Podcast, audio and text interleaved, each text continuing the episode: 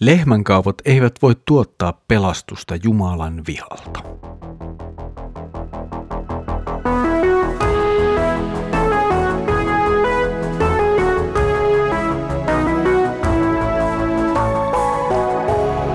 Kirjoitusten pauloissa. Tervetuloa taas mukaan Kirjoitusten pauloissa Raamattu-podcastin pariin. Minä olen Mikko ja katselen teidän kanssanne nyt yhdessä profeetta Hosean kirjaa. Edellisellä kerralla Jumalan tuomio osuu hyvin jotenkin spesifiin asiaan tai paikkaan, nimittäin se osuu sadon saamiseen. Jumala ilmoittaa, että nyt hänen tuomionsa ja kirouksensa tulee ja maa ei tuota satoa. Kansa ei saa ruokaa, seuraa nälänhätä.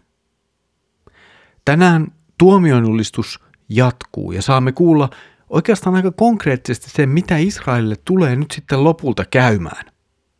Luemme Hosean kirjan kahdeksannen luvun jakeet 9 ja 10. Israel on käynyt yhtenän Assyriassa. Villiaa se kulkee omia teitään. Efraim ostaa itselleen rakastajia.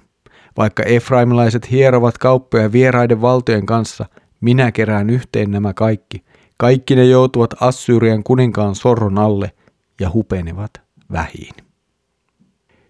Historiallisesti Israel on päivä päivältä yhä vain tukalammassa tilanteessa. Assyrian mahti sen reunoilla kasvaa. Sen kuningas, siis Assyrian kuningas Tiglat-Pileser III, oli jo alkanut toteuttaa sotaretkiään myös Israelin alueelle. Tämä ei kuitenkaan johtanut siihen, että kansa olisi aidosti kääntynyt Jumalan puoleen. Olemme nähneet Hosean kirjassa viittaita, että jollakin tavalla kansa kääntyy Jumalan puoleen, mutta ei kuitenkaan ihan aidosti ja lopullisesti. Jotakin on yritetty, mutta se ei ole aitoa ja rehellistä. Kansa yrittää sen rinnalla, että se jonkunlaisen epäjumalan palveluksen ja ehkä oikeankin Jumalan palveluksen keskellä vähän niin kuin kääntyy Jumalan puoleen, niin kuitenkin sitten selvitä tavallaan omillaan. Se pyrkii tekemään sopimuksia Assyrian kanssa ja suostumaan monenlaisiin asioihin, jotta sitä ei valloitettaisi. Näistä vaiheista voi lukea tuolta kuningasten kirjoista ja katsoa sieltä, miten siellä historia etenee. Se kuitenkin, että Israel lähtee nyt tekemään sopimuksia Assyrian kanssa tai myös Egyptin kanssa, niin ei miellytä ollenkaan Jumalaa. Hän näkee tällaisen toiminnan, jossa toisaalta palvotaan tietenkin epäjumalia, mutta luotetaan vieraiden valtojen kuninkaisiin enemmän kuin Jumalaan, niin täydellisenä uskottomuutena Jumalalle ja hänen tekemälleen liitolle. Ja nyt sitten Jumala sanoo, että te teette väärin ja tästä seuraa tuomio. Ja Jumala kertoo nyt, mikä on sitten Israelin kansan kohtalo. Assyria tulee ja valloittaa sen. Ja näin myös tapahtui. Vuonna 722 ennen Kristusta Samaria valloitettiin ja samalla siitä sitten koko Israel kaatuu ja viedään pakkosiirtolaisyyteen Assyriaan. Israelin kansan tilalle tuotiin sitten muita kansoja ja se maa jollain tavalla ei jäänyt raunioksi ja tyhjäksi, vaan siellä alkoi elellä muita kansoja. Tässä yhteydessä Juudan kanssa, siis etelävaltio, vielä säästetään, vaikka tuo Assyrian kuningas pääsee retkillään aina Israelin läpi tuonne Juudan ja Jerusalemin porteille asti, mutta ei pysty kuitenkaan vielä valloittamaan Juudaa.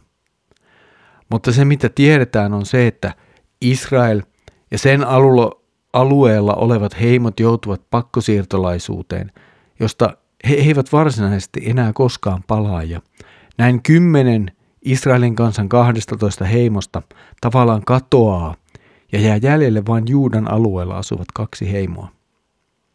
Jumalan tuomio oli siis todella, todella kova.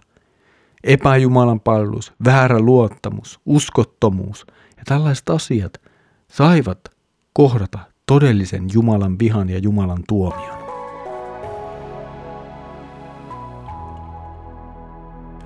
Jumala oli valmis tuomitsemaan oman kansansa, jonka oli valinnut ja tuonut pois Egyptistä, tuonut sen luvattuun maahan, jossa sillä oli paikka asua, joka oli sille luvattu jonka Jumala oli sille itse asiassa lahjoittanut. Jumala oli tehnyt tämän kansan kanssa erityisen liiton, antanut sille tämän liiton ohjan. Ja sillä piti olla, siis kansalla piti olla kaikki Jumalan siunaus, ja se sillä olikin. Mutta sitten jotakin tapahtui. Kansa nimittäin hylkäsi Jumalan. Ja Jumalan hylännyt kansa tulee nyt Jumalan hylkäämäksi ja tuomitsemaksi. Ja Jumalan tuomio se, se on todella ankara. Ja tämä laittaa kyllä välttämättä myös miettimään, että miten ankara onkaan lopulta viimeinen tuomio. Herra on lahjoittanut ilmaisen pelastuksen Jeesuksessa Kristuksessa ja sitä tarjotaan ihmisille ilmaiseksi. Siis ilman vaatimuksia vain uskolla vastaanotettavaksi. Evankeliumissa on kaikki, mitä ihminen tarvitsee pelastuksensa, ja se ei vaadi ihmiseltä mitään. Se on lahja, jonka saa ottaa vastaan. Ihminen ei siis voi tehdä varsinaisesti pelastuksen eteen mitään. Hänellä ei ole siihen kykyä tai mitään sellaista, millä hän voisi Jumalan luo tulla. Ei, kaikki tulee lahjaksi Jumalalta. Mutta sitten, sitten ihminen kieltäytyy. Hän jää synteihinsä. Hän jää armon ulkopuolelle. Hän jää Jumalan ikuisen tuomion alle. Ja kuinka hirveä se tuomio onkaan.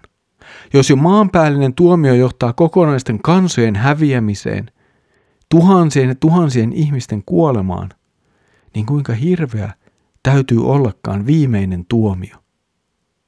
Iankaikkinen tuomio. Onneksi meillä, jotka uskomme Jeesukseen, meillä ei ole mitään hätää tai pelkoa. Me olemme kiinni armossa ja pelastuksessa, emme itsemme tai oman voimamme tai pystyvyydemme takia, vaan Kristuksen tähden, Jeesuksen tähden. Meidän pelastuksemme on nimenomaan Jeesuksessa.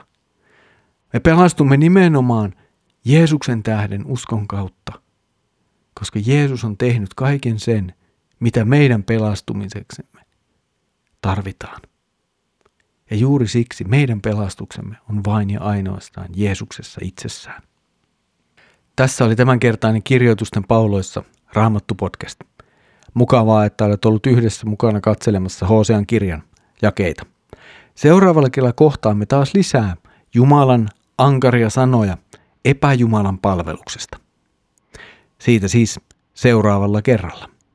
Mutta nyt Herramme Jeesuksen Kristuksen armo, Isä Jumalan rakkaus ja Pyhän Hengen osallisuus olkoon sinun kanssasi. Aamen.